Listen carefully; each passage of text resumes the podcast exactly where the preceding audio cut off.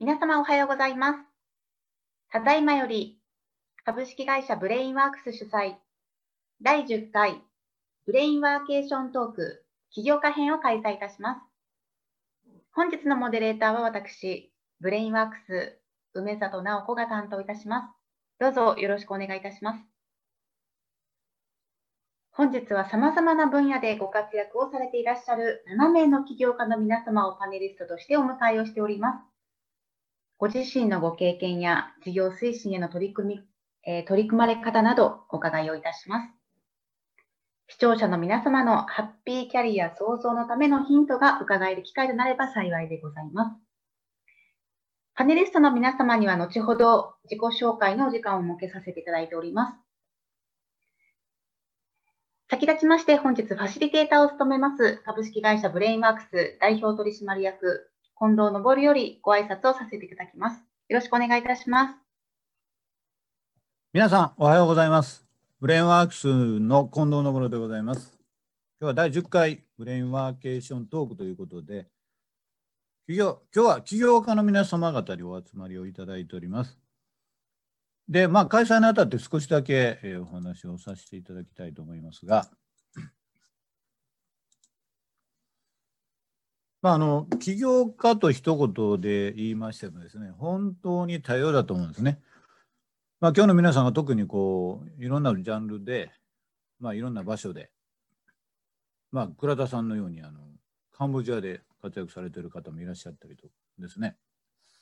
もう本当に、まあ時代が変わってきたというのもありますよね。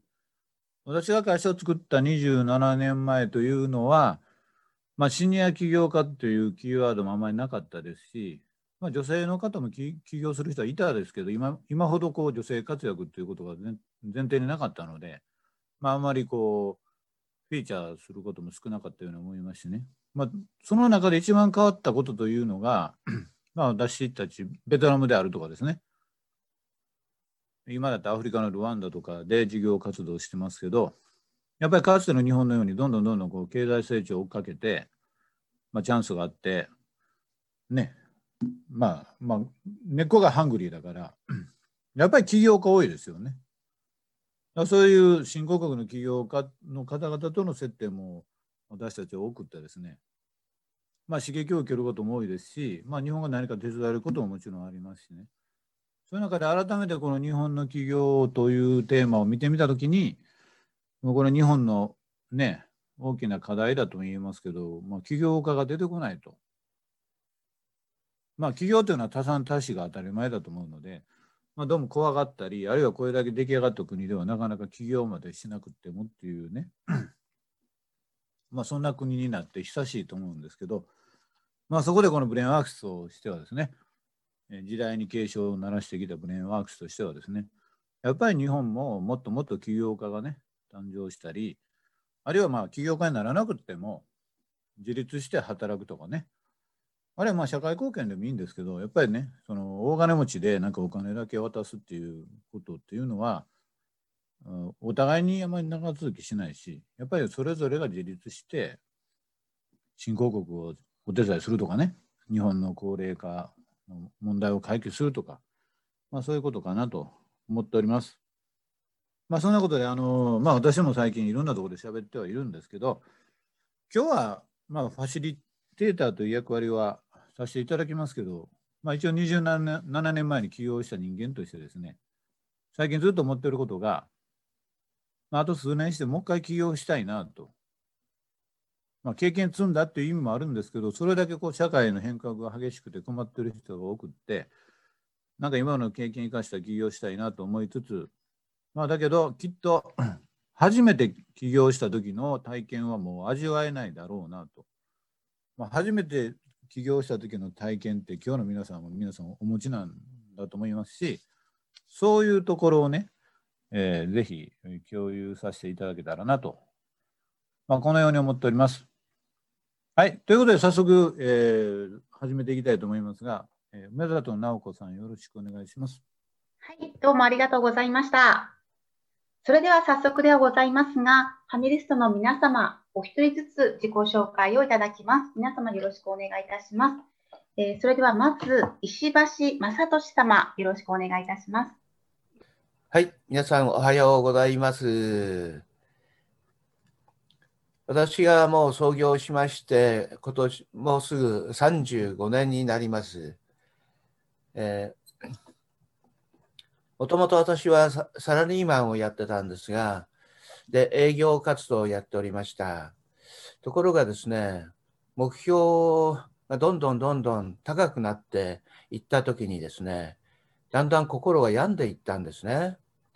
で、その時にはなんで心が病んでいくのかわからなかったんですけども、一生懸命、あこんな人生嫌だなと、もうちょっと、えー、ワクワクするような日々が送れるような人生を送りたいなと思いまして、いろいろ調べていったんですが、その時にやっぱり、えー、なんかね、あの、その理由とかですね、どうすれば喜び、やりがいが感じられるのかっていうことがだんだん見えてきたわけですね。で、今、あさまあ、37歳で創業させてもらったんですけども、あの、まあ、ありがたいことにですね、本当に何もないところからスタートしたのに、ご縁というのはありがたいもので、今、今でもですね、お声がけいただける取り組みをしております。生涯現役で取り組むということをですね、私自身が人生のテーマの一つとして取り組んでおります。まあ、今、会長職ということですが、えー、まあ息子がですね、あの社長を継いでいただいております。で、キャッチフレーズは講演家というのが私のキャッチフレーズでございます。えー、ありがたいことにですね、いつの間にか幸せな日々を送れるようになったんですね。だ自分だけ幸せだっていうのは、ちょっと残念なので、一人でも多くの方に幸せな日々を送ってもらいたいという思いがどんどんどんどん強くなりまして、まあ、ありがたいことに、これを講演家っていうのも息子がつけてくれた名前なんですが、まあ、親父と、こういう名前どうだっていうふうに言ってくれたもんですから、ああ、それはいいねということで、今、講演家というキャッチフレーズで日々過ごしております。えー、今日もですね、何か皆さんのお役に立つことがございましたら大変ありがたいなと思って、え、参加をさせていただきました。皆さんよろしくお願いいたします。ありがとうございます。シパ様どうもありがとうございました。一度カメラをオフにお願いいたします。続きまして、島勝真一様、よろしくお願いいたします。あ皆さんおはようございます。あのブレインワークスの近藤社長と同じ、えー、徳島からお送りしています。今徳島は、えーと、UFO テーブルの近藤、えー、光さんも徳島出身なんで今あの「鬼滅の刃」というのがすごくあの、えー、話題になっています。えー、徳島の、えーとスタートの徳島からスタートした企業っていうのは結構たくさん、うん、あって一番古いのはもう今から約2000年前「えー、U」っていう木木綿と書くんですが木の、えー、綿ですねこれあの、えー、自然の中にいる蚕。これからできる、えーと絹織物。それからそれを養殖した絹織物。それから朝織物、えー、そういうものがですね、えー、っと四国の徳島の、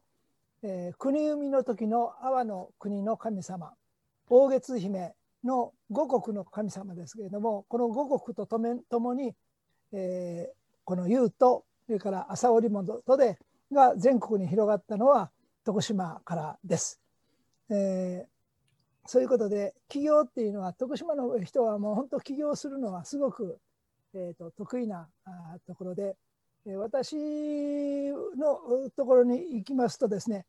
えーと、昭和59年に、えー、スーパーマーケット海洋のスーパーマーケットが全焼しまして、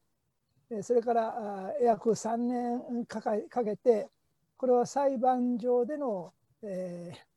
ーうん、ことで一応私が代表になって、えー、スーパーマーケットを立ち上げました。ゼロからの立ち上げで、えー、3年も経ちましたので、前の社員はゼロで、えー、と1人からスタートしました。でそれがですね今度スーパーマーケットのもう先行きが、えー、単独店の地方のスーパーマーケットっていうのはこれから絶対大手と太刀打ちできないっていうことが流通とかそれからうん市場の変化、えー、この市場のグローバル化っていうのは南半球からですね冬の野菜とか冬の果物が来るようになるんですね。でそうすそうしたりそれから、うんと、保存保存方法冷凍技術とかそういうものがすごく、えー、進んでですね、えー、地元ですぐ近くでやることの強さ強みっていうのがもうどんどん消えてしまう。ということでこれはもう将来ダメだということで、えー、平成私は、えー、元年にスーパーをもうやめましてブラブラっとしてたんですがその時に気がついたのが学生さんがその当時、えー、バブルの中で、えー、学生が大学進学時にした時の部屋探しっていうのが大変で、えー、ちょうど、えー、第2の、えーと、ベビーブームもあってでその中で全国のじゃあこれからはネットワークの時代だから不動産業者をつなごうということで全国の不動産業者をつないでアパートマンションレンタル情報ネットワークというネットワークを作りました。これはアマレンネットという名前で今はもう、っと、その時の一緒にあの入っていただいたメンバーの、えー、大村さんがやってるアパマンショップの中でアマレネットは今使われています。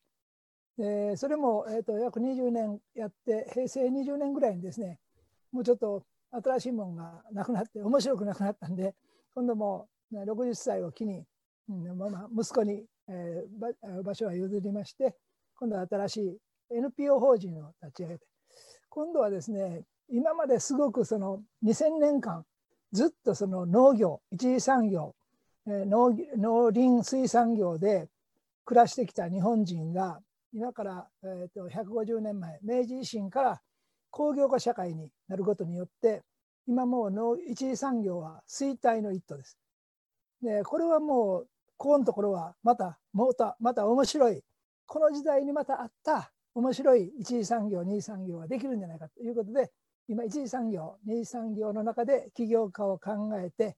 えー、います。でもう一つ大きなあの明治維新明治以降ですねあの入ってきた文化がものすごく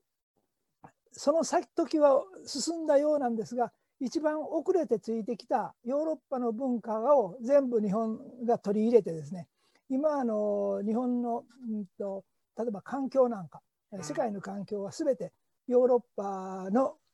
えー、ああいう地理情景の中で作られた文化が、えー、席巻して本当の大自然の、えー、なんていうかな、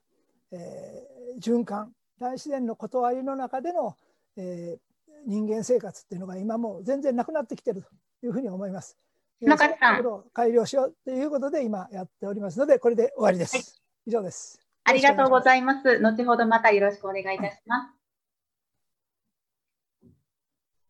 はい、続きまして倉田博信様よろしくお願いいたします。えー、おはようございます、えー、カンボジアで胡椒を作っております、倉田ペッパーの倉田と言います。えー、私はですね、1969年10月24日生まれ、三重県出身でございまして、えー、大学、アジア大学経済学部を出てるんですけども、まあ、高校の時にキリングフィールドという映画を見てからカンボジアに取りつかれました。まあ、その後、この虐殺はなぜ起きたか、1984年に出た本なんですけど、そこから独学でカンボジアを勉強するようになって、92年にカンボジア和平が締結してすぐにですね、ウンタックが、あウンタック、国連の、えー、カンボジア暫定統治機構なんですけど、まあ、その下にある UNHCR の活動のボランティアとして92年にまず学生ボランティアでカンボジアに入ったのがきっかけでカンボジアで仕事をするようになりました。まあ、難民キャンプから帰ってきた人たちがね、なかなかその新しい定住地に行っても仕事がないんじゃないか、経済ズタズタになってるので、どうしようと言ってるところで、まあ、これからのカンボジアの経済の礎になる産業を一緒に構築できないかということで NGO を辞めまして、でそこから、えー、カンボジアの農業をもう一回再構築しようということで会社を起業しました。やっぱりサステナブルというところで持続可能な活動というのは NPO ではなかなかできないということで、えー、企業ということにしました。ただ、なかなか売れるものでもなくてですね、えー、カンボジアにから世界に出せるものっていうのはまず見つけなきゃいけないということで、いろいろ資料を探しているうちに、まあえー、カンボジアもともと胡椒が有名だったということが分かりまして、えー、1995年から胡椒事業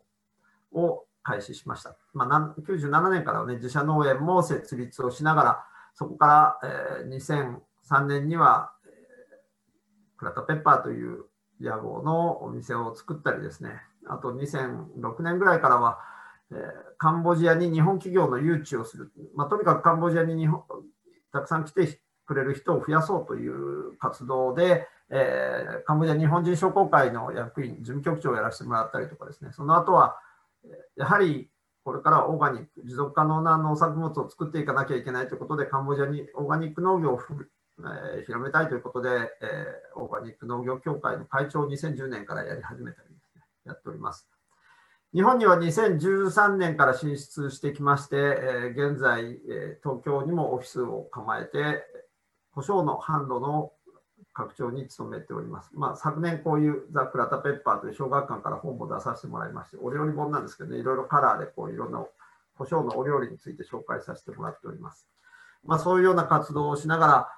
カンボジアを、まあ、世界に広めていけたらなということで活動しております。以上です。ありがとうございます。はい、どうもありがとうございました。続きまして、藤本静代様、よろしくお願いいたします。はい、皆さんおはようございます。えー、藤本社会保険労務士事務所代表してます。藤本と申します。今日はよろしくお願いします。えっと、簡単な自己紹介ということで、えっと、私は、えー、今は兵庫県の加古川というところに在住しております。もともとは大阪で育ったんですけれども、えー、今いる加古川市というのは、兵庫県で言いますと、あの、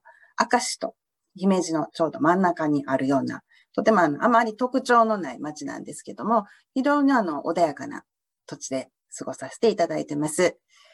えっ、ー、と、私がこの社会保険労務士という仕事を選び、えー、起業したきっかけといいますのは、あのー、学生自分から法学の勉強しておりまして、もう将来は自分で何か事業、えー、事務所を開きたいという、え考えがあったんですけども、まあ、その当時、社会保険労務士という仕事を知りまして、で、まあ、試験を受けてみようということがきっかけだったんですね。で、まあ、実際に、あの、女性として、あの、結婚、出産をいろいろ経験した中で、やはりこういった事務所で自分でやるっていうのも大変だったんですけど、あの、まあ、両立をしていく中で、あの、この仕事を選んでよかったなっていうのは、今、えー、実感してます。で、開業、平成14年に開業して、もう18年、19年になるんですが、えこの度は、こういったあの18年間の仕事の経験を得て、人に困らない会社っていうのがどういうものかっていうのも本に書かせていただきました。と社会保険労務士って言いますと、個人のちっちゃな事務所で起業されている方が多いと思います。今日はですね、このような機会をいただきまして、もしあの、開業とか、そういう女性の方ですとかね、あの、ちっちゃい事務所でも自分で何かお仕事をしてやるには、えー、どういった、うん、そうですね、私なんかはすごくいろいろ経験させてもらって、すごくあの、お話がどこまでできるかわかんないですけども、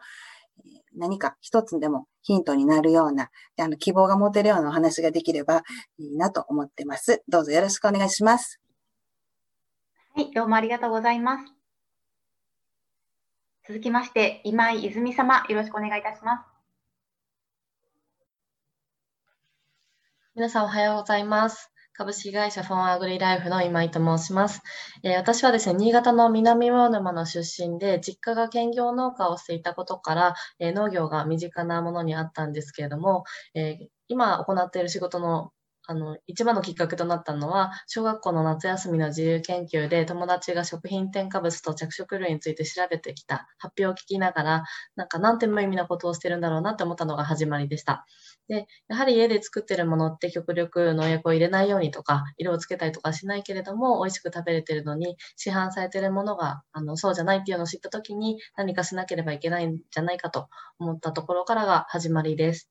そこから、やはりあの、食べてるもので体ができているということで、あの、自分が食べるものに対してもっと、あの、意識を向けてほしい、フードリテラシーを高めてほしいということで、今、食べる、作る、知るというテーマをキーワードにしまして、あの、食べるというところから食のイベントですとか、あと作るというところで農業体験をさせていただいたり、と知るということで、あのセミナーですとか、ワークショップなどをやらせていただいてきました。で、やはり、あの、いいものを食べるということは、それを作ってくださる方がいてくださるからこそだと思っているので、そういった生産者の方、農業を盛り上げるようなことをしたいということで、今は、あの、オンラインサロンをスタートしまして、おコメンバーという名前でやらせていただいているんですけども、そこで、えー各地域でこだわって作っていらっしゃる生産者の方と、あと私たち消費者を直接つなぐような活動をさせていただいております。本日は楽しみにしております。よろしくお願いいたします。はい、どうもありがとうございます。それでは大谷美智子様、よろしくお願いいたします。こんにちは。花水木事業協同組合の代表をしております、大谷美智子です。あの私、皆さんが起業家、起業家ってあの先ほどからおっしゃってるんですが、どうも起業家というイメージに私が今まであの経験をしてなかったものですから、えこれ、今日ここにいていいのかなと思いつつ、ただ一つだけは、やっと68歳で会社をも会社というか法人を持ちましたので、まあ、起業家の端っこにでも入れていただけたらということで今日参加させていただいております。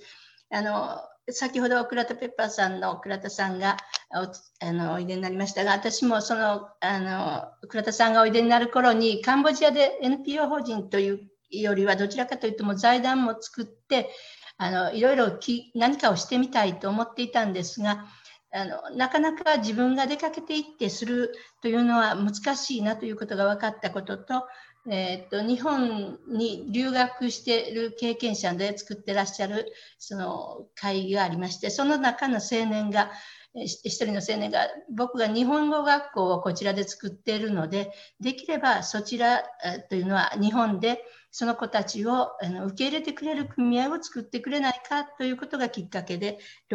本当に68歳でその、えーと、花水木事業協同組合という、えー管理する組合、えー、今をあの営業あの運営させていただきまして今ミャンマーカンボジアベトナムインドネシアという国々とお付き合いをさせていただくことになっております。で今私はどちらかというとあのその間の、え、74年間の中の10年間なんですがしかないんですがその中であの議員生活を、経験させていただきました。でそのことのきっかけでサポート、えーと、ネットワークがたくさんあるということでなんとなくあの周りに私の周りに集まってくださる方がいらっしゃるので今はどちらかというと自分も起業家としては一あの一流になりたいでもそのような人たちをなんとかサポートしたいということで頑張っております。今あのベトナムで、えー、お医者さんをしているの人をサポートしながら日本からオンラインで診療をするっていうクリニックのプロジェクトをあのサポートしながらしておりますので自分のこととその、えー、ことを2つ今、えー、一生懸命やっております。申し訳ないこれでまたよろしくお願いします。はい、皆様どうもありがとうございました。えー、最後にもう一方を近藤誠二さんがいらっしゃいますが、近藤誠二さんにはパネリスト兼ファシリテーターとしてもご参加いただいております。えー、それではファシリテーター近藤昇にバトンタッチをしまして、フリートークを開始してまいります。パネリストの皆様、再度ご登場よろしくお願いいたします。はい、皆さん、改めまして、おはようございます。おはようございます。えー、それぞれの方にあの自己紹介いただきましてありがとうございます。ちょうどまだ一人あの自己紹介終わってなくてですね、実はあのプロセスソリューションズという屋号で、えー、独立をされた近藤誠さんですけど、はい。まあ兄弟でも何でもないんですけど、今ブランスの取締役もしておりましてですね。はい。はい、一言よろしくお願いします。はい。えー、2015年に、えー、まああのプロセスソリューションズというまあこの屋号で個人事業主としてえー、登録しましてでその背景だけちょっとお話ししますと、えー、38歳の時もうと、えー、年号でいうと、えー、平成元年、まあ、要は昭和54年、あ64年。でその時に、えー、次の会社どうしようかなと思ってた時にちょっと私の活動をまあ周りで見ててこういう会社がいいんじゃないの？という、まあ、そういう誘いといいますかね、まあ、それであの、まあ、日本の会社ではあるんですけど親会社はスイスの企業で、えーまあ、日本の、まあ、いずれ代表みたいな仕事もやってほしいみたいな、うん、なかなかこれはいいオファーだなと 思って38歳の頃にこれは企業ではないんですけど民間企業で、えー、仕事をし始めて、えーまあ、それから、えー、まあ、2014年には完全にリタイアしたんですけど、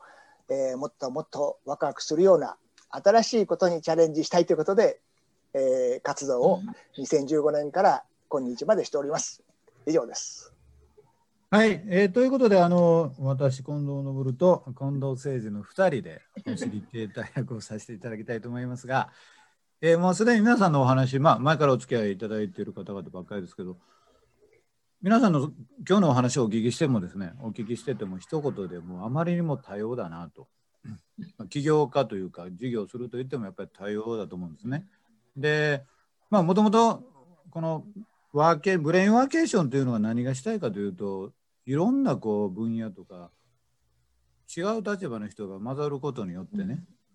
まあ、何か生まれるという期待感もあるし、まあ、そもそも日本ってこう単一民族でちょっとこう硬直化しやすいじゃないですか。だからこう混ぜていきたいというのがありますので、もう皆さん、あの私がとりあえず何かお聞きはしますけど、もう言いたいことをどんどん言っていただいて、あの近藤誠司が年の功を収めていきますので、よろしくお願いいたします。でですね、まあとはいえ、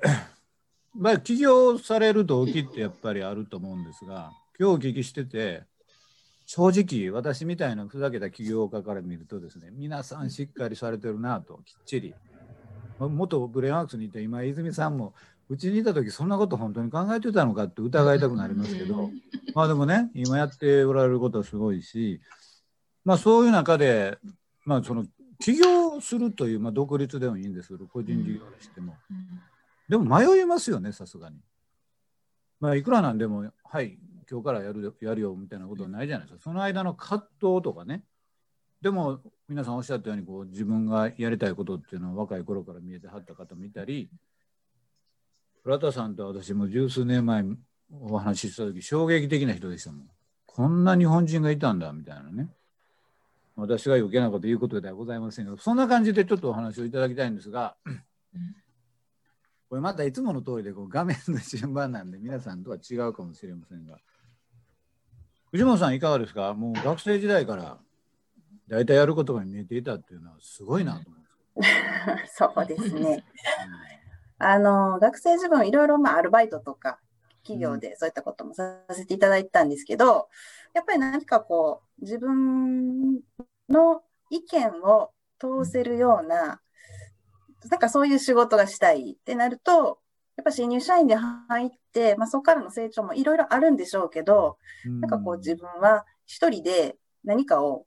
やっていきたいっていう思いが、そこの場ですごく強くなって、で、まあ、法学部だったんで、法律関係ね、あの、そういう方、たくさんいらっしゃるっていう、なんか思い込みもあったんですけど、でも、就職っていう道は考えず、独立してやろうっていう気持ちで過ごしてました。わかりました。あの、たまたま大学が一緒なんですけど、多分、同級生だったら手も足も出てないですよ、私は。大体女性が常にしっかりしてると思うんですが、まだいろいろそのね、中で、まあそうは言ってもご苦労も終わりだと思いますので、まあ、そんな話も聞かせてください。大谷さん、はい。まあ、この中では独立された事業活動を始めたご年齢は、まあ、60 68歳とおっしゃってたんで、はい一。番高いんですけど、はい。あのある共通の知り合いに紹介いただいて、そうですね。はい。すごい人がおるからいいかって言われて、その想像を超えてます、あれから数年経ちましたけど。えとというか私は大学の時には実はあの家政家政科というか栄養学で、どちらかというとモルモット一生懸命切ったり貼ったりしてあのえ色素をやってた時代があったんですがこれで私もしかしたらそれであ実は神戸大学の医学部の附属病院を入れていただくことに卒業してからうんあのになりましたので、これでもしかしたら生涯独身でも一生食べていけるかなと思って、思ってさあの管理栄養も取り頑張ったんですが、3年でどうしたきっかけか結婚してしまいました。それで淡路島に住むようになったので、もうあの3年しか栄養士はしてないんですが、それからずーっと49歳まで、ほぼ子ど子育てが終わるまで、あの専業主婦みたいなものをしておりましたのですが、あの阪神・淡路大震災、うん。それがきっかけで、ボランティアがしたことで、あの町会議員になり、市会議員になって、うん。10年間ほどいろいろとあの自分のやりたいことを一生懸命やりましたが、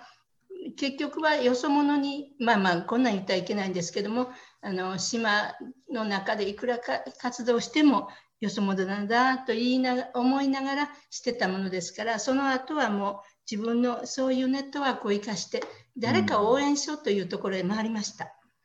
はい、68歳まではね。はい。ということで、私はあの皆さんほど起業なんかをしようと言ってした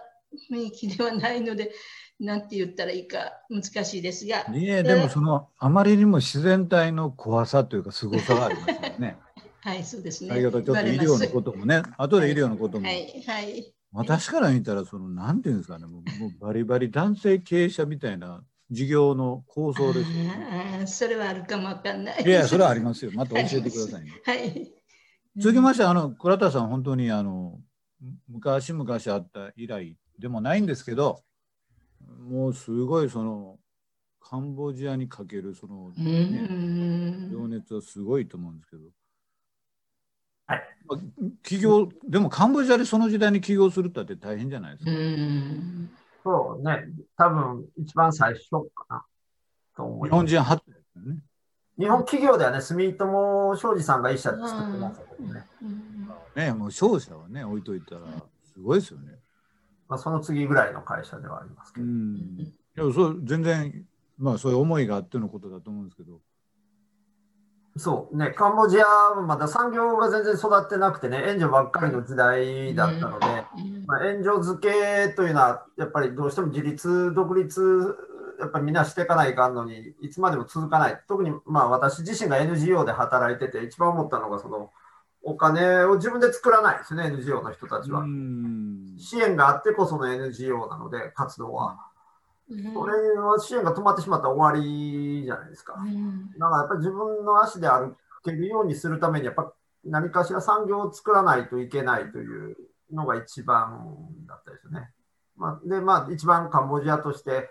領土なりベトナムタイとか比べて何ができるのかなっていうと、やっぱり農業だろうと、これからは農業だろうということと、あとはまあ持続可能な農業をしていかなきゃいけない。大規模農業はもう先が見えているということで、まあ、できればオーガニックで、うん伝統的な農業を伝えていく、カンボジアならではしか取れないものをカンボジアで作って世界に発信していくのがいいんじゃないかっていうので、まあ、思いだけですね、私の場合は思いが先行型で、別に儲けてやろうとか、それで何とかしてやろうというのはなくて、まあ、カンボジア内まあでもね、私、倉田ペッパーさんのペッパーいただきましたけど、商品があるっていうのもすごいし、先ほどもそのね、本、5本、またこありがとうございます。う、いや、そういう本が広まればいいじゃないですか。やっぱりいろんなこと凝縮されてると思うので。はい、これ、映してください、本。これですか？あクラタペッパー、ザ・クラタペこれ、ッパー。私、早速買います。い小学館さんがね、作ってくれたんですよ。う、こういう形になるってことは、やっぱりその、日本のコンテンツいうかね実績がつ詰まってるからですよね。まあ、思いが詰まってる。思いだけですね。あの今聞いてて思ったのは私もねこう観光庁とか自治体の人で仕事する時があるんですけど彼らにその民間企業が分からんって何回も高校のね徳島の県庁の友人なんか言うんですよ何回言っても言うんですよね。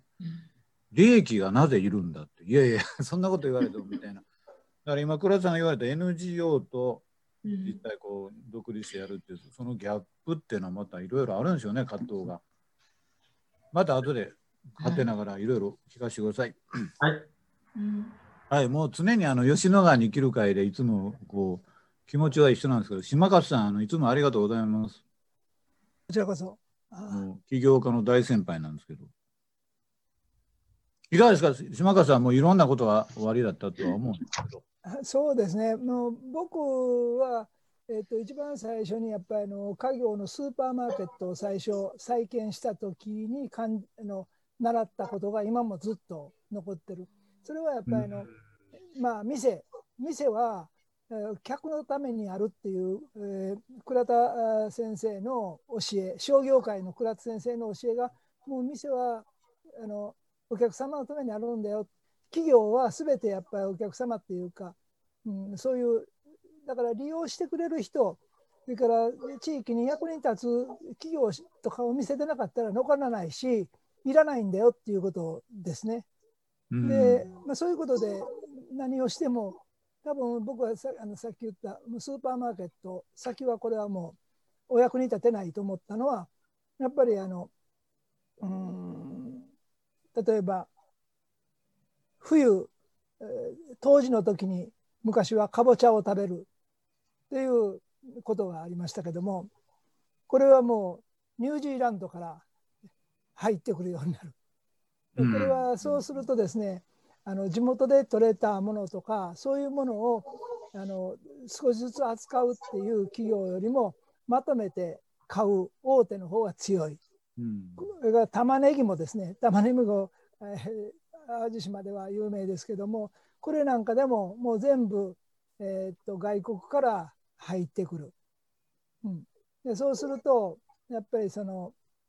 うーんお役に立てないというかね逆に。いうことで、えーあの頃昭和、えーうん60年平成の初めにこれはもうスーパーマーケット地方の小さいスーパーマーケットはお役にあまり立てんなって、まあ、思ったのが一番辞めた理由ですね。うんでそれで次何しようかなと思ってちょっと2年ほど学習塾したりしてブラブラしてたんですけどもあ学習塾もされてたんですか？そうですそうです。で、えー、とそれで暇ができて子供がちょうど高校1年生になって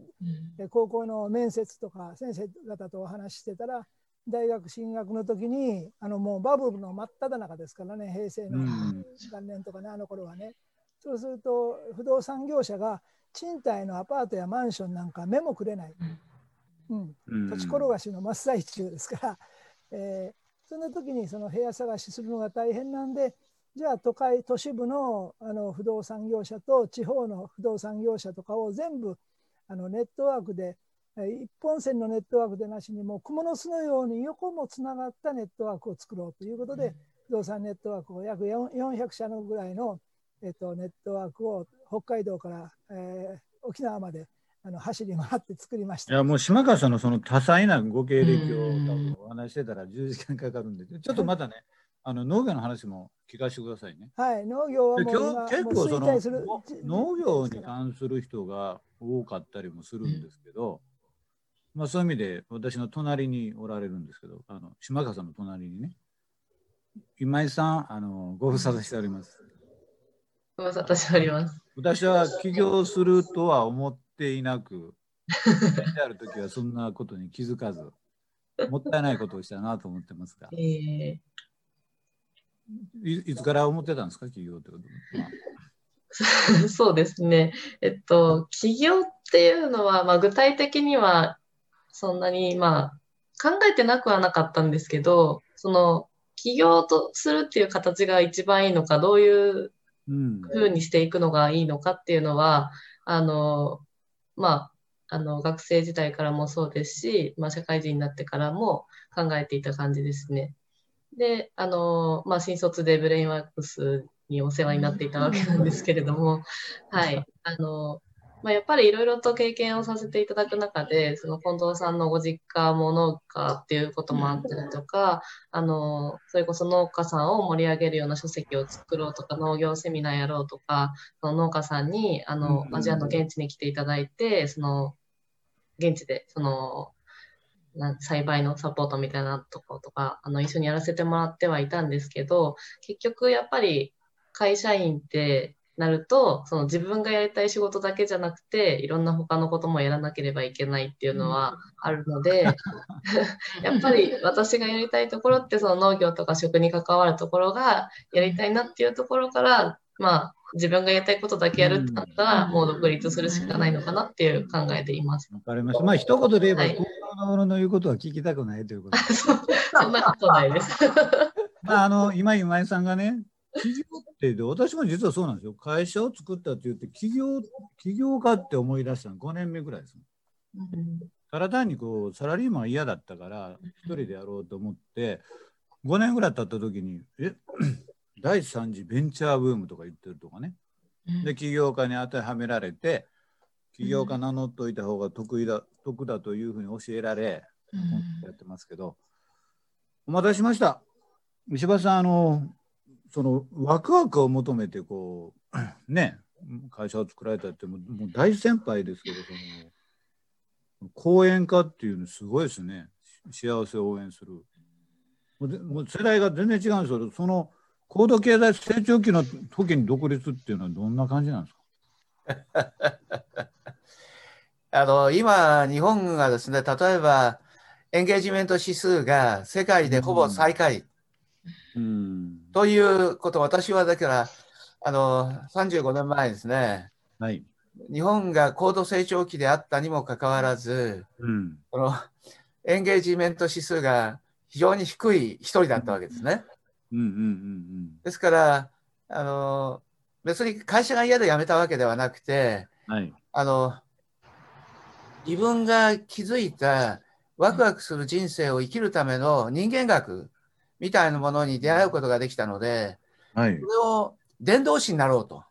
いうことで、まず社内で、まあ、大手の会社でしたから、うん、あの教育部にですね、販売教育部に移動願いを出したんですが、うん、実際にはなかなか OK が出なかったんですね。うん、で、自分がやりたいことができないということは、自分は就職したんじゃなくて、単に出社しただけであったと、いうふうに考えたんですね。それで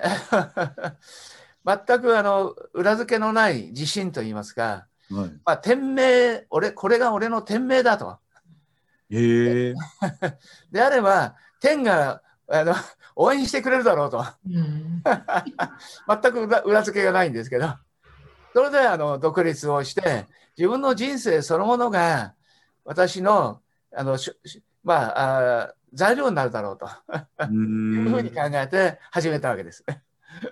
で37歳の時に天命を感じはったっていうのは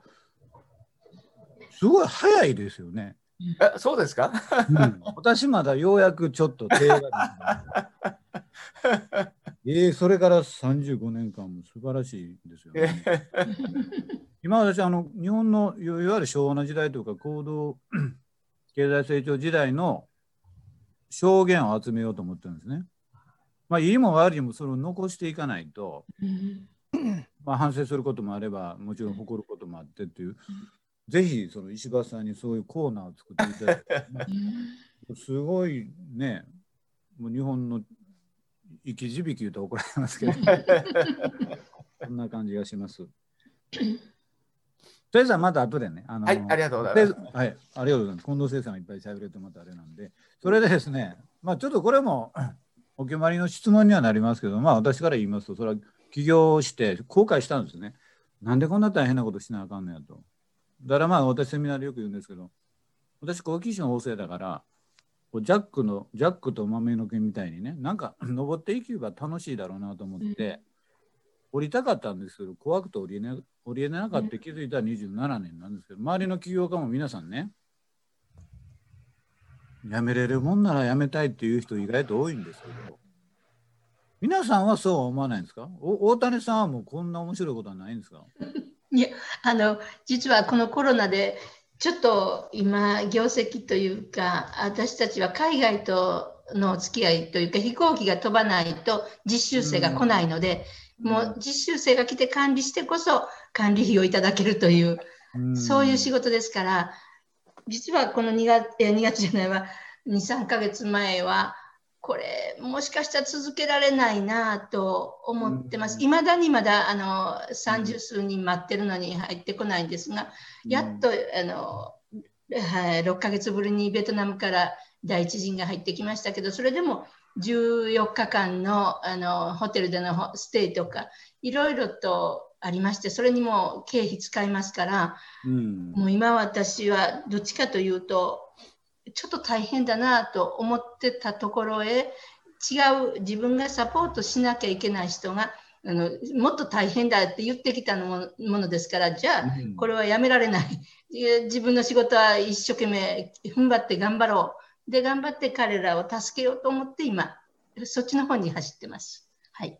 わかりました。ちょっとあまりにもタイムリーな質問になってしまいましたが。すいません。そうですね。さん、あの、私みたいにちょっとこうね、中途半端にベトナムやりだした人間でも苦労があるのに、そのカンボジアでね、第一人者されてて、うんうん、倉田さんも逃げなかったんですか？倉田さん。ね。倉田さん。はい。倉田さん、はい。倉田さん、めげたことはないんですか？めげた。わかんないけど、もうやめようとか思ったことはないんですか？一回ありますね。あ、一回だけですか？一回、ええ。胡椒が売れなくて、胡椒を、まあ、どうしようかって、30歳の時ですかね、今から30年ぐらい前、20年ぐらい前か。1回だけどうしても続かない、資金的に続かないっていうのがありました。ただ、自分自身それをやめたいかっていうと、まあ、借金を返す手立てがないからやめざるを得ないのかな、でもやめたくないなという。うん、まあなんとかバイトしながら、カンボジアでバイトしながら、借金だけ返し切ったので、またもう一回一からやり直した。おやっぱりね、日本の場合はこう結構借金っていうのがね、出てきたりするんで、いろいろありますよね。私も語ればそれは長いですけど、藤本さんはどんな感じですか、こういろいろ独立してされてて、やっとられるかみたいなことはないんですか？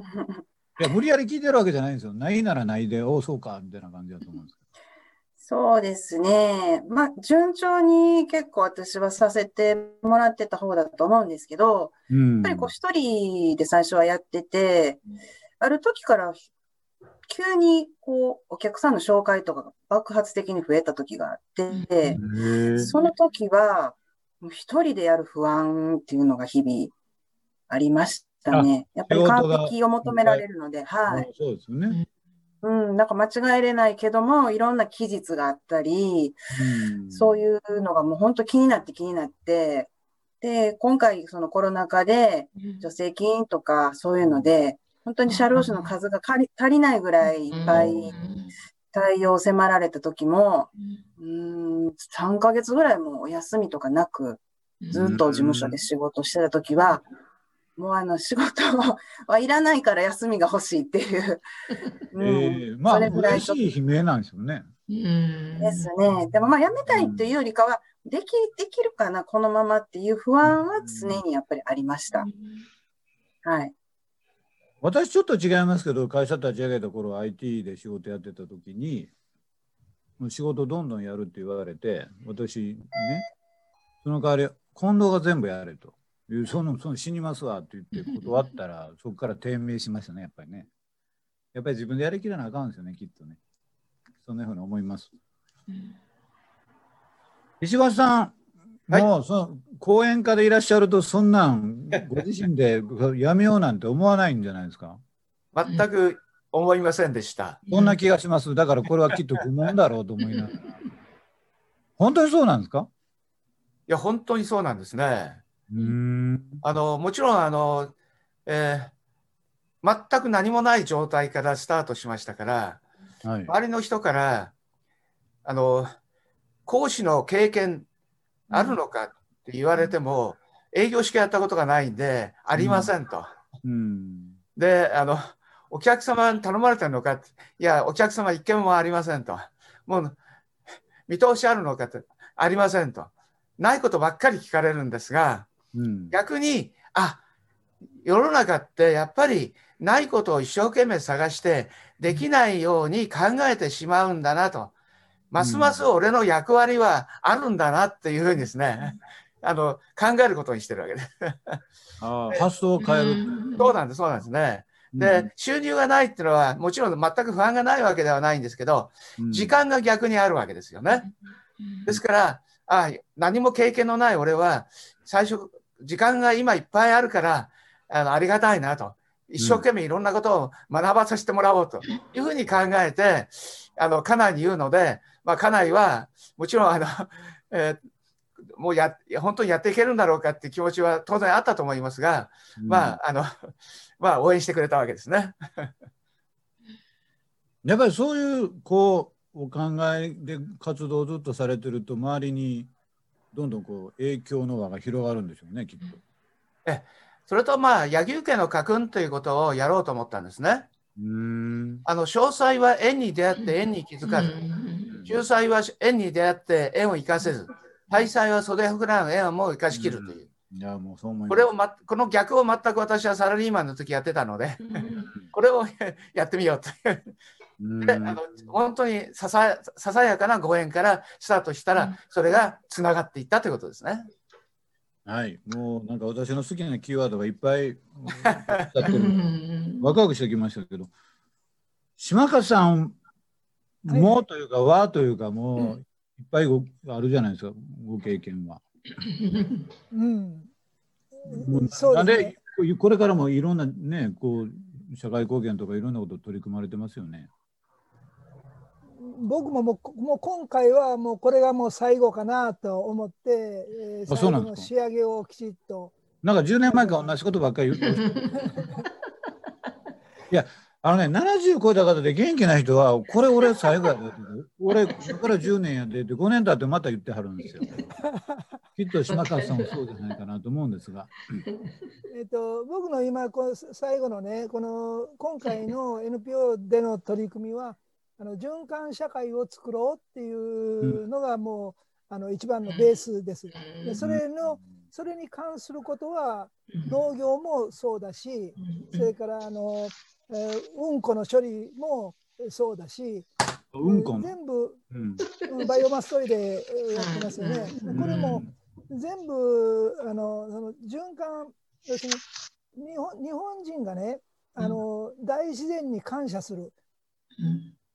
本当にあの大自然に感謝できるありがとうって言える日本人っていうのは本当この周りを囲ってるその環境が日本っていうのはもうヨーロッパとかあのとなんていうかなあアラビアの人たちと中近東とかアフリカと比べてもう自然がすごく豊かなんですよ。うんこれもだからもう自然に本当にありがとうって言える立場なんですね。もうヨーロッパなんてあの一番あのパリで、えー北緯49度ですからカラフトですからね。うん、でローマカラフトってのあたりでやっと、ね。あの札幌あたりですからね。それでもね、要するに向こうは緯度がそれだけ高いんだけども、あの暖かいところへ来るともう雨が降らないんですよ。うんあの北緯35度とか、それこそ日本のね、35度とか36度とか、それくらいだったら、もうアフリカだったら砂漠ですよ。私だって島川さんにその自然、まあ、吉野川という共通のね、こううん生活環境があるっていうことと、自然と最近教えられてるのは縄文人ですよね。もうだから私も縄文時代に戻ってますよ、頭の中、おかげさまで。うんいや、まあ、何が言いたいかというと、やっぱりこうね、まあ、年齢関係ないと言っても先輩からこう教わるって、日本に最近欠けてきてると思うんで、私が島川さんから縄文時代教わったから、子供たちに縄文時代の大事さを伝えようかなと思っておりますので、また教えてくださいね。でも縄文の時代は、わかりました、それ縄文時代してください。東の方ね うん福島なんかは縄文時代は遅れてた。そうですね。ね。今井さんま、まあ、まだって言うと怒られるけど、3年経ってて、はい。やめたみたいなのないんですか？やめたのはないんですが、えっと、やっぱり、こう、始めてみて、私はそのお米を販売するところから始めてみたんですけど、あの、こんなに儲からないのかっていうのは正直思ったところです。うん、農業がね。そうですね。なので、これをじゃあこのまま米だけ売ってたら、やっぱり続かないし、ただ単に米売りがしたいわけではなかったので、じゃあどういうふうに広げていこうかなっていうのを、まあ、考えて、今いろいろとやらせていただいている感じではあります。だんだんと私の苦労もちょっと分かっていただいて。そうですね。はい。やっぱり、あの、会社員でいるのと、やっぱり起業するって、全然、まあ、見え方も違いますし、その、やっぱり自分が動き続けなかったら、何もこう、入ってこないので、そこが、まあ、会社員のありがたみを感じた部分ではあります。皆さん、ぜひうちの社員に研修できてください。この先生、まあ、皆さんのお話を聞かれていかがですか？それでまた何かご質問とか。そうですね。あの、まあ、老若男女って言ったら失礼ですけども、かなり年齢層が違うので、同じような質問もちょっとしにくいし、ちょっと私も、あの、いろんな会社を経験して、えーいや、過去こういうことでうまくいったんだよとか、そういうことは、まあ、正直一切喋らないんですね。で、それぞれの会社でうん。ものすごくいろいろ学ばせてもらったので、まあそういったあのいろんな学びがあったんで、多分今、ブレインワークスのお仕事も多少お役に立ってるかと思うんですけど、まあそれは置いといて、えー私の周りは、まあ当然もう70を超えた人もいるし、まあ65から70、シニア世代、シニアの人が多いし、でこれからの時代これからはシニアが活躍するんだとか例えば、まあ、まだシニアじゃないけどその予備軍の方もこれからどんどんどんどん当然5年10年でもっと65歳以上の人が3人に1人になるんですけど、で私の周りの人は意外とやはり過去俺はこういうことで成功したからこういう体験をしてるんでそれを生かしたいんだという人が意外と多いんですね。うん。私はそういう人には、あうん、まあそれはもう全部捨てた方がいいよと。いうことは言うんですけど、ちょっと順番にお聞きしていいですかね？えー。まあ藤本さんはももちろんあの大学のせご専門もあるんで、今社会社会保険労務士取られて、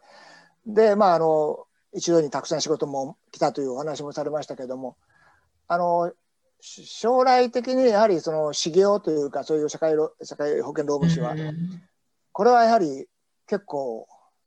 儲かりますかね？どうなんですまあ、仕事がどんどん来れば忙しくもなるし、場合によってはそのスタッフを雇わなきゃいけないとか、ちょっとその仕事は私全くあの門外漢で全く知らないんで、うんちょっとお仕事のことをちょっともう少し教えてほしいんですけど。そうですね。ああのーまあ、私が開業した頃に比べると、あのー基本、こう、社会保険労務士で雇用、えっと、契約をするんですね、企業と。顧問契約を。あで、その規模っていうのが、最近ではもう、従業員さんが5人未満とか、そういうところからでも依頼が来るようになってきて、で、それはなぜかというと、やはり法律がすごく厳しくなってきてる。で、こう、働き方改革であったり、その有給休暇であったり、今までそういうちっちゃな会社さんってこう、まあ無視してでもなんとかやってこれた環境が、どんどんどんどん、あの、人でもなくなってくる。そんな中で人材確保する。で、やっぱ定着して育てるっていうところの必要性で、もうややこしいことは専門家に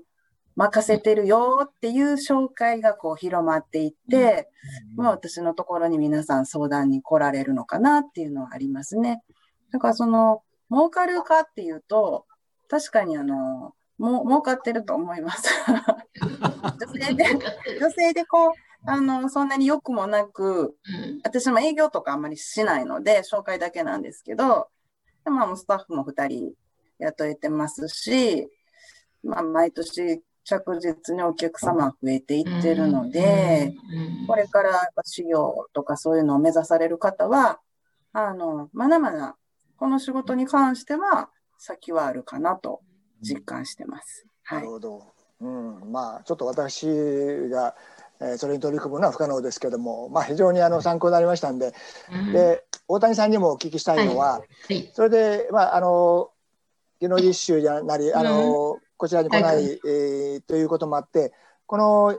ちょうど9月に立ち上げられたっていうか、そのお仕事にまあ関わってる、うんこの日本アジア医療福祉教育研究所、はいはい。ええ、ええ。えこちらの方は、うん。あの特にやっぱりこの書いてある通り、そのアジアへのもうちょっとこう医療体制だとか、いろんなことで、うん日本をがサポートしていくという、そういうイメージのはい活動ですか？あのはい、活動はそうなんですが、もともと日本、あの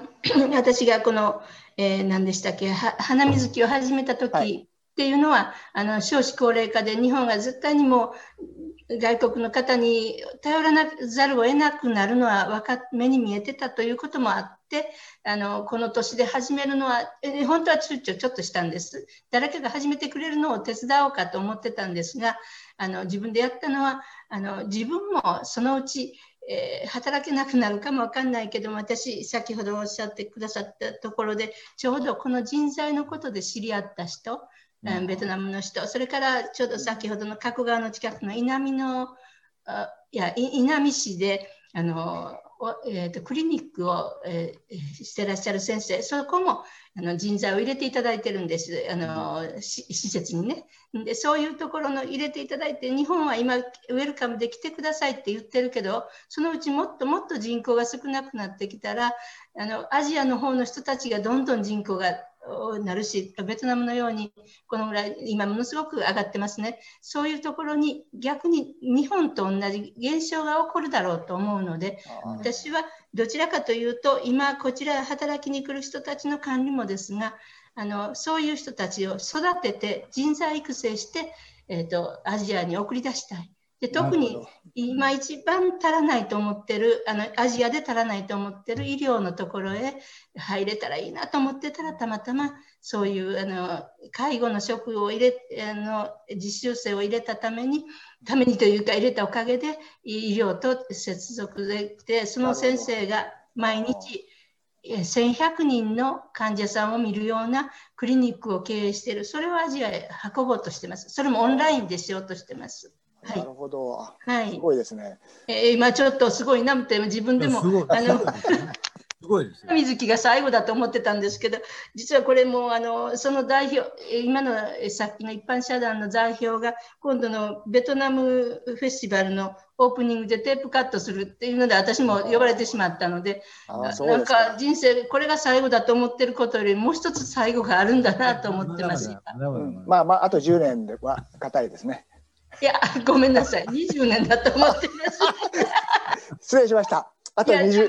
両親が全部、まああの20年は何歳ですから、はい、そうです。はい。あの、それが目指してピンピンゴールです。100歳のです。はい、はいぜひサポートしていきたいと思いますけども、はい、お願いいたします。あのはいはいあの倉田さんにもお聞きしたかったんで、この前あのせ同じセミナーでもご一緒させてもらいましたけども、あのシニアの人たちはあの結構もっとこういうことなんかやりたいとか暇な人あの日本人ですよ。たくさんいるんですけど、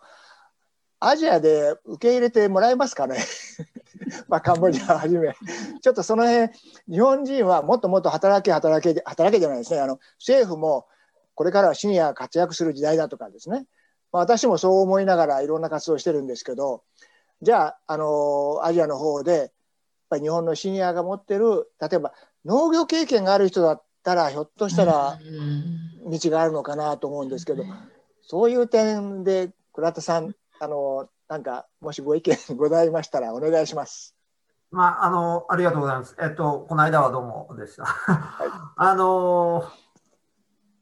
アジアでどんどんお金使ってもらえればいいんじゃないですかね。お金お金持ってる人にうん。もっともっとね使ってもらう。場合によってはもう自分あが、の経験はね、あんまり役に立たないですよね。うん。ただ幼稚園みたいなもんで、あの 全然みんな、その上から目線でものを見てしまう方が多かったりして、あ結局その環境も違うし、特に農業なんかは土も違うし、1年間のその四季もない国で、そのまた環境の違うところを落ち着けようとする人が多かったりね、でそれで結構一生懸命やってんだけどうまくいかない、それはうまくいかないだろうっていうのを僕らが見てて思うんですけど、で地元の人ともね、なかなか喧嘩腰になってしまったりとかすることもあったら、それよりはもう幼稚園児になったつもりで、あの、なんか買ってもらったり、ね、なんお金だけ持って遊んでもらうのが一番。うん。なるほど。でさん金持ちになるのが一番ですよだから。そうですね。あ逆に使ってもらったらいいんじゃないですかね。カンボジアの人に使ってもらって、そこに行けば。うん日本ではお金を持ってる、おまあ、あの銀行からちょっと下ろしても単身預金にしてるもうたくさんの支援の人がいることが分かってて、えー何百兆円でしたかね、まあ、結構持っててもっとそれを使わないことには経済はこれから日本の経済そのものもですねよくあのよよくならないというのはもうあのみんな言ってるんですけどもやっぱりもっとお金そうですね使ってもらいましょうか。まあ、できれば本当はね、日本で使ってもらった方がいい。まあ、海外で使うより日本で使ってもらった方が大事が拡張していいと思います。まあ、あの日本大変ですからね。うん日本も大変ですね。じゃあ、あともう一人だけよろしいですか。ちょっと島勝さん飛ばしてしまうんですけども、今井さん、あの、えーもう最近、あの、こういうセミナーでよく、あの、拝見しておりますが、あの、まあ、ちょっと私も農業をかじったのは、えーやっぱり土壌土壌改良、土壌改良をすれば、耕作放棄地ももっともっとこう、えー今まで通り作れるようになるし、うん元の土地にえー戻すことができると。まあ、もちろん自然由来のものしか使わない方針で、そうすると、あー施肥、えまあ、肥料も少なくできるとか、そこはもう有機肥料だけにする。そういうコンセプトがものすごく私が5年ぐらい前から、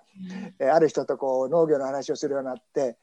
まあ、それで私も農業にちょっと興味を持ってるんですけども、アフリカででも農業をやりたいという私の友人がいまして、えーやはり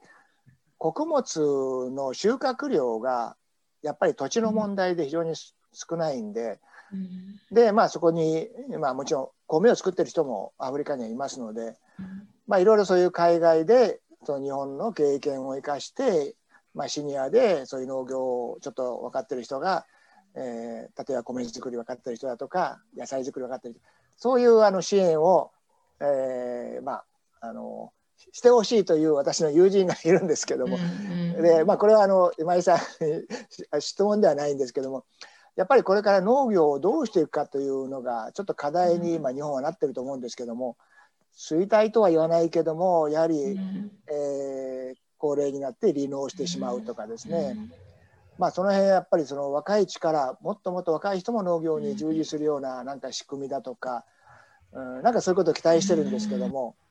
うん、ちょっとその辺もしご意見ありましたらお願いします。そうですね。やっぱり、まあ、あの、先ほどおっしゃられたように農業ってもう高齢、もう超高齢化社会といいますか、農家さんの平均年齢約70歳ぐらいになってきていて、これから本当に後継者不足でどうするのっていうところだと思うんですけども、あのまあ、その海外で高齢者の方々がその活躍されるっていうのはすごくいいことだとは思うんですけど、やっぱりこう、じゃあその時に日本の農業どうするのっていう部分ってすごく重要だと思っていて、今回みたいなまあコロナとかがあった時はやっぱり考えさせられると思うんですけど、海外から入ってくるものがストップした時に、今自給率が30%ぐらいですかね。なので、そういう状況で、あの、じゃあ私たちみんなどうやって食べていくのっていうことになっていくと思うんですよね。で、なのでやっぱりまあ本当に今何かしなきゃいけないタイミングだと思うんですけど、じゃあ若い人たちに農業をやりなさいよっていう、まあやりましょうよっていう話をしたときに結局、あの、稼げるかどうかってすごく重要だと思っていて、あの、まあね、食べ物を作ってるので、あの、食いパグれることはないんですけど、あのやっぱりそれだけじゃないじゃないですか。っていうので、あの、まあ、重労働、産経って言われるような重労働をしながら、さらにその、ね、あの、稼げないっていうことに対して、これだけ本当に仕事が今多様化している中で、わざわざそれを選ぶかって言ったら、どうなのかなっていう方が多いと思うんですよね。なるほどね。で本当にやっぱりその、ちゃんと農家さんが、こう、まあ、見合ったお給料というか、あの、取れるような仕組みっていうのがすごく重要だと思っていて、なので、まあ、私は今それを、まあ、仕組み化したいなと思っていて、直販で全部やらせてもらってるんですけど、そういった、まあ、あの、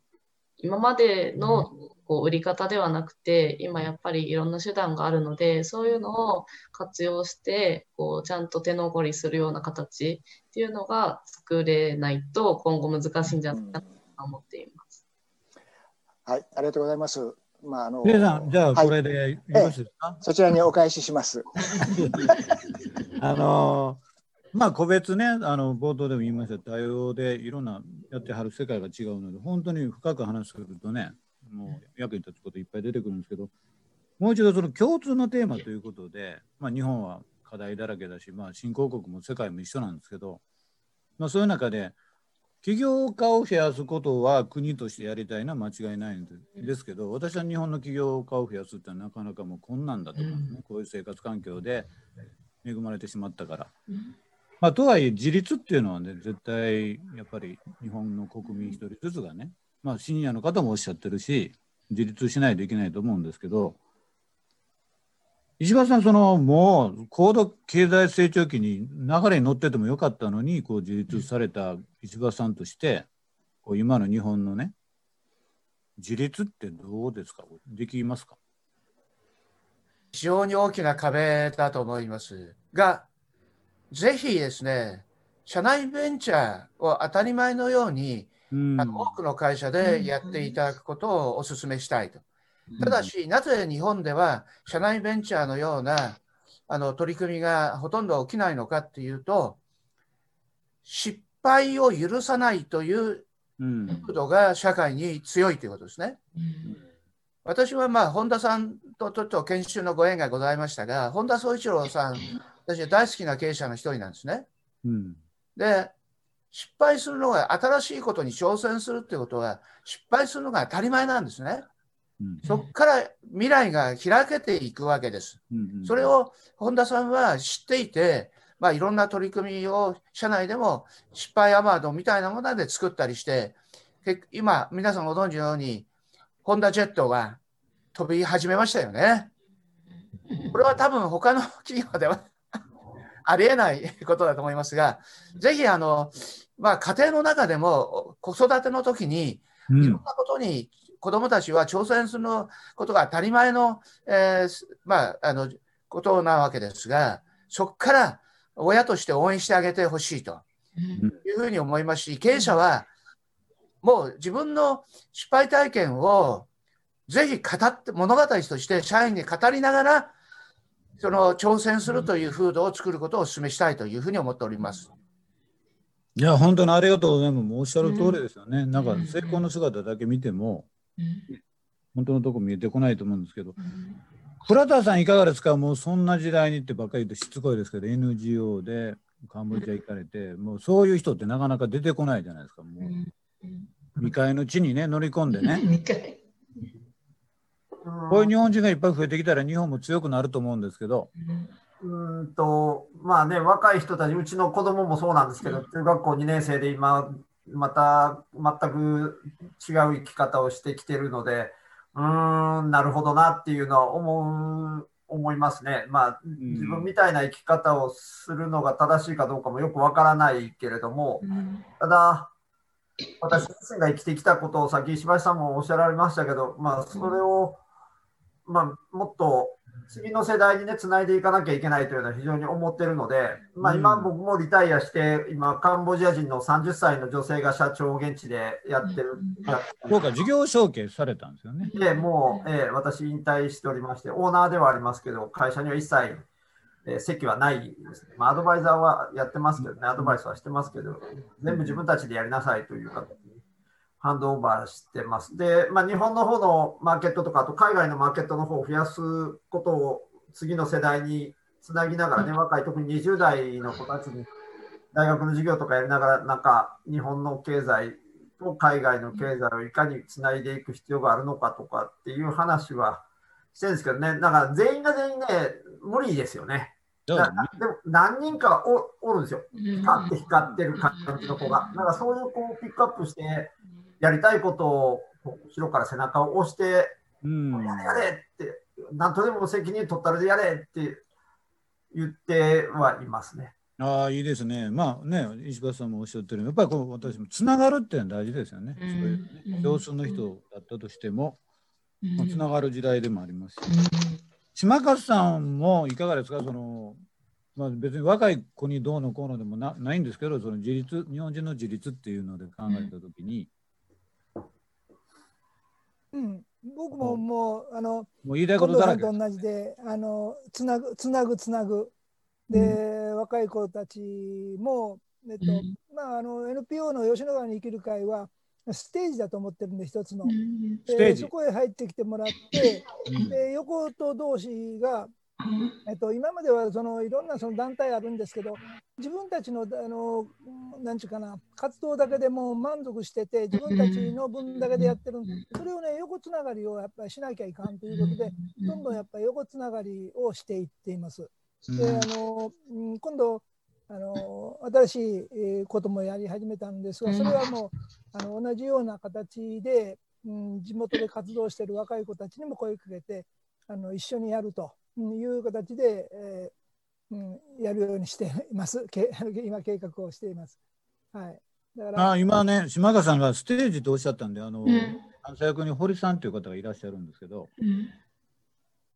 何年か前にね ブレーンワークスはステージメーカーになりなさいと言われてその気でやってますよ、うん。だから今日でもこうお聞きしてるとそれぞれの方がそういうねうん。ステージを作ってはるなという改めて思いますけど大谷さんいかがですか？もうはい。バリバリいつのあと20年後もうバリバリはないんですが、あの、うん。でも私も思います。さっき、あの、くしくもあと20年なんて失礼なこと言いましたが、多分本当に、本当に、あの、やってるような気もします。はい。で、あの、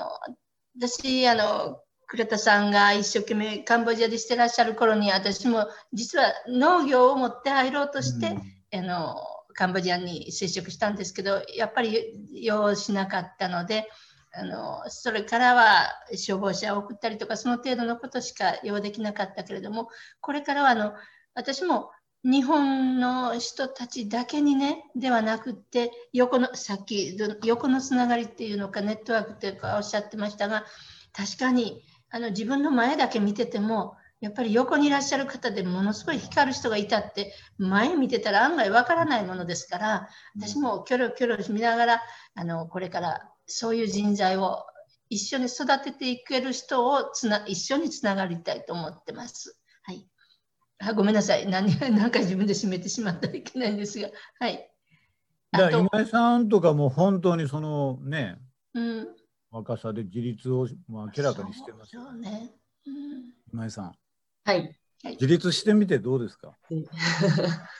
そうですね。まあ、あの、やっぱり大変なこともあるんですけど、ただやっぱり、こう、なんていうんですかね。まあ、仕事に対してとか、社会に対してとかの見え方とかっていうのも変わってくると思うので、うんなんか、一歩踏み出してみるっていうのは、なんか勇気がいるのかもしれないんですけど、やってみたらそんななんかう、んすごいことでもないというか、やってみてわかることがすごくあるなってのは思います。いや私の日本改造論はもう全全員がね個人事業主になればいいっていうのはオープンに言ってるんだけど、うんまあ、現実はならないのは分かってるんですけどね。そういうモデルにねぜひなっていただけたらと思うんですけど。藤本さんその先ほど小規模事業者の方がこういろいろね、えー最近お手伝いすることが多くなったとおっしゃってましたがやっぱり小規模事業者の方々も減っていくと日本やっぱり足元から弱っていきますよね。そうですね。あと、まあ、うちで関与してるお客様のパターンで、うんまあ、最初1人2人からスタートされて、うんで、今もう何十人、100人近くなってる短期間でっていうところを実際見てますと、うんうーん、まあ、今回のコロナ禍でもそうですけど、やっぱちっちゃいとこがちっちゃいままで終わってしまううんのは、うん。その企業努力であったりとか、なんかそういうのも実感してますね。だからまあ、うん。その皆さんが個人事業主っていうのもあるかと思うんですけど、まあ私はもう今回のこういうのがきっかけで、やっぱり生き延びていく会社と、まあ、そうでないところが本当に両極端に分かれたなっていうのは、飲食店とか見てると思いました。はい。藤本さんから見たら全部それは分かるんですよね、きっとね、こうね。うん選別が。うーん。まあ、あの、すごくはっきりしてたので、じっとこう待ってる企業さんと、うんあともうこの機会に攻めに行かれるところ、そういうところがすごいなっていうのはやっぱ見てましたね。はい。そうですね、実際、周りもそうだけど、ね、ピンチはチャンスなりって動いてる人いっぱいいるから、ただ、そうちでなんか日本人、ちょっとね、こう、怖がってるとかね、躊躇してるって言いますけど、個別で見たらすごいですよ、みんなね、皆さん。ビッグチャンスやと大きな声で言えないから言ってないだけで、変革と捉えてる方いらっしゃいますよね。で、まあ、時間も限られてはおりますので、ちょっと今日大勢の人に集まっていただいて、少しずつの時間で恐縮でございますが、まあもう、まあ、起業家の方に集まってはいただきましたけども、テーマもそれぞれもう本当に多様なので、まあ、それぞれ、えー何かこうね、日本に対してでも、新興国に対してでも、若者に対してでも、ご自身のこと、事業のことでもおっしゃっていただければと思います。今井さん、いかがですか？今井さんが締めるわけにいかないので、今井さんから先頭バッターで。はい、そうですね。あのーそうですね。まあ、起業家というテーマなので、まあ、起業について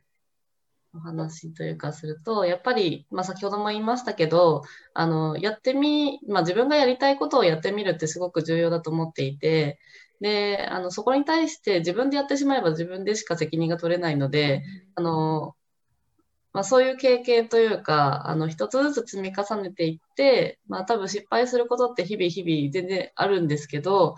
あの、まあ、最後までやり続けた人が成功者だっていうお話も結構あると思うので、なんか恐れずに、こう、やっていくことが重要なのかなと思っていますし、まあ、私もやっぱり手探りな状況も、あの、やっぱり農業っていうのはちっちゃい頃から関わってきましたけど、そん。な一生産の場面とか、こう、ね、作ってるものを全部知ってるわけではないので、あの、やっぱり、まあ、地域によってとか農家さんによって、あの、全然作り方が違ったりとか、状況とか違ったりとかするので、あの、本当ケースバイケースで対応していることが多いんですけど、やっぱりそういうのを一つずつ経験していくことで自分の身にもなっていくと思うので、なんか、そういう、あの、目先というか、目の前の失敗にとらわれずに、なんか、こう、続けていくことがまずは重要なのかなと思っているので、今後も、まあ、自分自身もですけども頑張っていきたいなと思っています。はい、ありがとうございます。島勝さん、島勝さんいかがですか？えっと、まあ、はいさっき言ってたことでね、まあ、今井さんは今お話しされてて、うん同じ農業でするときに、えっと少々違っても、基本的には一番日本の農業を心配してるっていうところではつながってると思うんですね。共通項がある。で、そんなのがね、横つながりで、で、お互いにリンク貼ったりとか、情報交換したりとか、そういうことはもうぜひ、みんなでしたらいいんじゃないかなというふうに思います。で、あの、さっき一番最初に僕、えっと、自己紹介の時に言ったように、あの、はい。日本の、要するに天皇中心の、要するに考え方が全国に広がったっていうのは、要するにその五国の神様、えーそれが、要するに全国に、あの、無料で全部提供していたんですね。だから、要するに日本の場合は、武力でなくて、そういう産業とか、生活の仕方、やり方、そういうものを広げていくことによって日本統一できたんですよ。うん。だから、そういうことがね、あの、もう昔から日本の場合は、ノウハウを全部無料で公開するっていうのが、日本人の、これもあの根本的な元元なんですね。あの、うんそれを自分のもんだけにしてあの特許取ってっていうそういう形じゃない、うん。それをねぜひやっぱりと広げていくことによって僕はあの東南アジアとアアフリカとかどんどんそういう最後はつながれるつないでいけるという形のものをまず日本の中で皆さんでやりませんか、はい、ぜひね、日本人がやっぱりね、おお手本にならない。そう。それはもうブレインワークスの近藤さんがやるべきです、いやいやいや、そんなことはなかなかあれですが、はい、あの一緒によろしくお願いします。中。取ってよろしくお願いします。はい。藤間さん、いかがでしょうか？もうまだバリバリいろんなことをされたいことが終わりのような感じですが。すみません、勝手な印象、藤本さん、いかがですか？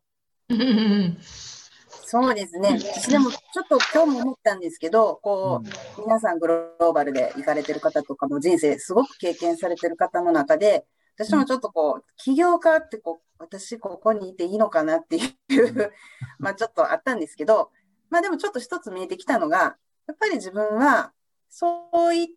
こう活躍をこれからどんどんされる方のサポート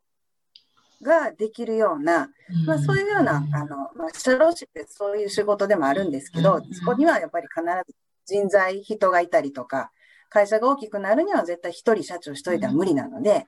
まあ、そういったことがサポートできるような、それを強みにしたような事務所にしていきたいなっていうのがちょっと今日、はっきりと感じるようになりました。はい。なので皆さんの話すごくワクワクして聞いてて、またどこかで何かお手伝いできることがあればなと思いました。ありがとうございます。横でね、つながっていただいて。大谷さん、いかがでしょうか？はい、いや、私もあの先ほどのシャロッさんの話を聞いて、実はあの実習生っていうのはロロームのそういうとあの法令で守られてて、実習生が今こうしてるんですね。ですから私たちは行政書士さんも、それから社労士さんも、うん、あのずっとサポートしていただいてます。で、今回、その方たちからあの補助金の話もいろいろとしていただいた上に、これからどうしたらいいかいうのは、実はその事業の人たち、3、4人で集まって今、ミーティングを始めているところです。今回、ベトナムを応援するにあたって、うん、一番大事なのは、あの保険とか何にもない、今のところ制度がないところへどうしていったらいいかということを、事業のあの行政書士さん、そういう方たちと今、ミーティングを始めて、だからちょうど藤本先生のような方、もうちょっと早く知り合ってたら、今の方ではない人とあのお願いしてたかなと思って失敗したんです。いえいえ。ちょっと。それはもうしょうがないとして、はい、失敗では聞いてらっしゃったら偉いことなので、はい、そういうことです。あの、横のつながりを大切にしたいと思ってます。よろしくお願いします。はい、すみません。近藤聖さん、いかがですか？ちょっと、あの、せっかくご参加いただきまして。はい。えー、まあ、私はですね、えー、やっぱ好奇心旺盛っていうふうにあの近藤さんからも言われてます 近藤昇さんからも言われてますけどももうまさにあのいろんなことにまだまだチャレンジしたい、えー、あの年代もまだ若いですのででこれからあと20年ぐらいそうですね、えー、やっぱり新興国まあ、もちろん日本がもっと良くならないとこれ始まらないっていうのはもうもう全部分かってるんですけどもそう言いながら今いろいろ話が出てるそのアジアの方にもっともっといろんなサポートをする、アフリカにもまあ、いろいろ広げていろんな面で貢献の意味合いもあって、そのビジネスとしてなんかこうやっていくということにものすごく今、えー、燃えておりますので、ぜひじゃあまだ10年20年ブレワンスで頑張ってください。まあ20年としておきましょうか。はい、私が生さんにあの事業承継をさせていただく。村田さん、あのもう本当に事業承継もされて、これからが、ね、ご活躍がもっともっと広がりそうですけど、倉田さん、いかがですか？あ、あのー、やっぱりね、で現地カンボジアに28年ですか、まあ、30年近く人生の半分向こうで生活してみて思うことは、やっぱり向こうから学ぶことの方が圧倒的に多いんですね。だから、日本人がサポートするんじゃなくて、日本がサポートされる方だと思うんですよ。これからは東南アジアの方が圧倒的に強いですね。だからいかにあの今後の世界でそういうあのまだあんまり皆さんが付き合いのないような国の人たちとどううまく付き合っていくかっていう、そういう多様性を若い人たちにもっと知ってもらう、そういうことをつなげていかないと、やっぱりどうしてもあの、生さ言われたんですけど、サポートしなきゃとか、日本が助けてあげなきゃみたいなことを言われる方、圧倒的に多いんですけど、もう日本はそもそも第二次世界大戦終わった時にカンボジアに助けてもらっとるんですから、あんまり偉そうなこと言えないんですよね。あの、もっと助けてもらうとか助けてあげるじゃなくて、お互いに共に理解し合って、尊重し合って生きていく社会を作っていく。まあそういうことが、これ多分日本国内で全く同じことが言えると思うんですけど、そうですね。そういう社会のお手伝いを私がしたいなとは、いやもう素晴らしいですね。あのブランスも、あの力なかなか及ばずですけど、そういう方向で頑張ってますんで、またこれからも本当によろしくお願いします。よろしくお願いします。で今日は本当にあの講演家の石橋さんの訓導を受けたような時間にもなりましたが。もう日本中、世界中講演家が増えるように。講演家だからあれですか、サポ講演、講演、幸せな人が増えるように講演家がいらっしゃるわけですよね。最後にぜひもうよろしくお願いします、まとめを。あの起業家をですね、目指すためがたくさん増えるためには、うん。その仕事に燃えて働けるという起業家精神が必要だと思っております。うん。で、これはあのカナリアコミュニケーションズさんで出させていただいた、はい。あ。の幸せ、最強で幸せな職場、これは家庭も含含めてということですね。あの、えー書かせていただいてるんですけど、あのエンゲージメント指数が一番低い理由は、世界でやらされてるという意識で仕事をしてるという方が多いわけですね。なんとか全てのサラリーマンの方々にうん、自らが自己実現に向けて、この会社の中でどういう貢献ができるかっていうことを取り組める、そういうう思いを皆さんに持っていただいて、結果としてそこから起業家が増えていくというふうに思っております。うんありがとうございました。いやありがとうございます。もうまたうちの社員にもまた教えていただきたいと思います。ありがとうございます。今日は皆さんどうもありがとうございました。また機会がございましたら。どうも。どうもありがとうございました。ありがとうございました。はい、パネリストの皆様、本日はどうもありがとうございました。はい、皆様から大変興味深い、また非常に参考になる貴重なお話をいただきました。ありがとうございます。ブレインワーケーショントークは引き続き魅力的なテーマで開催をしてまいりますので、どうぞ今後もご期待くださいませ。以上をもちまして本日のブレインワーケーショントークを終了とさせていただきます。皆様最後までご視聴いただきまして誠にありがとうございました。これからもブレインワークスグループをどうぞよろしくお願い申し上げます。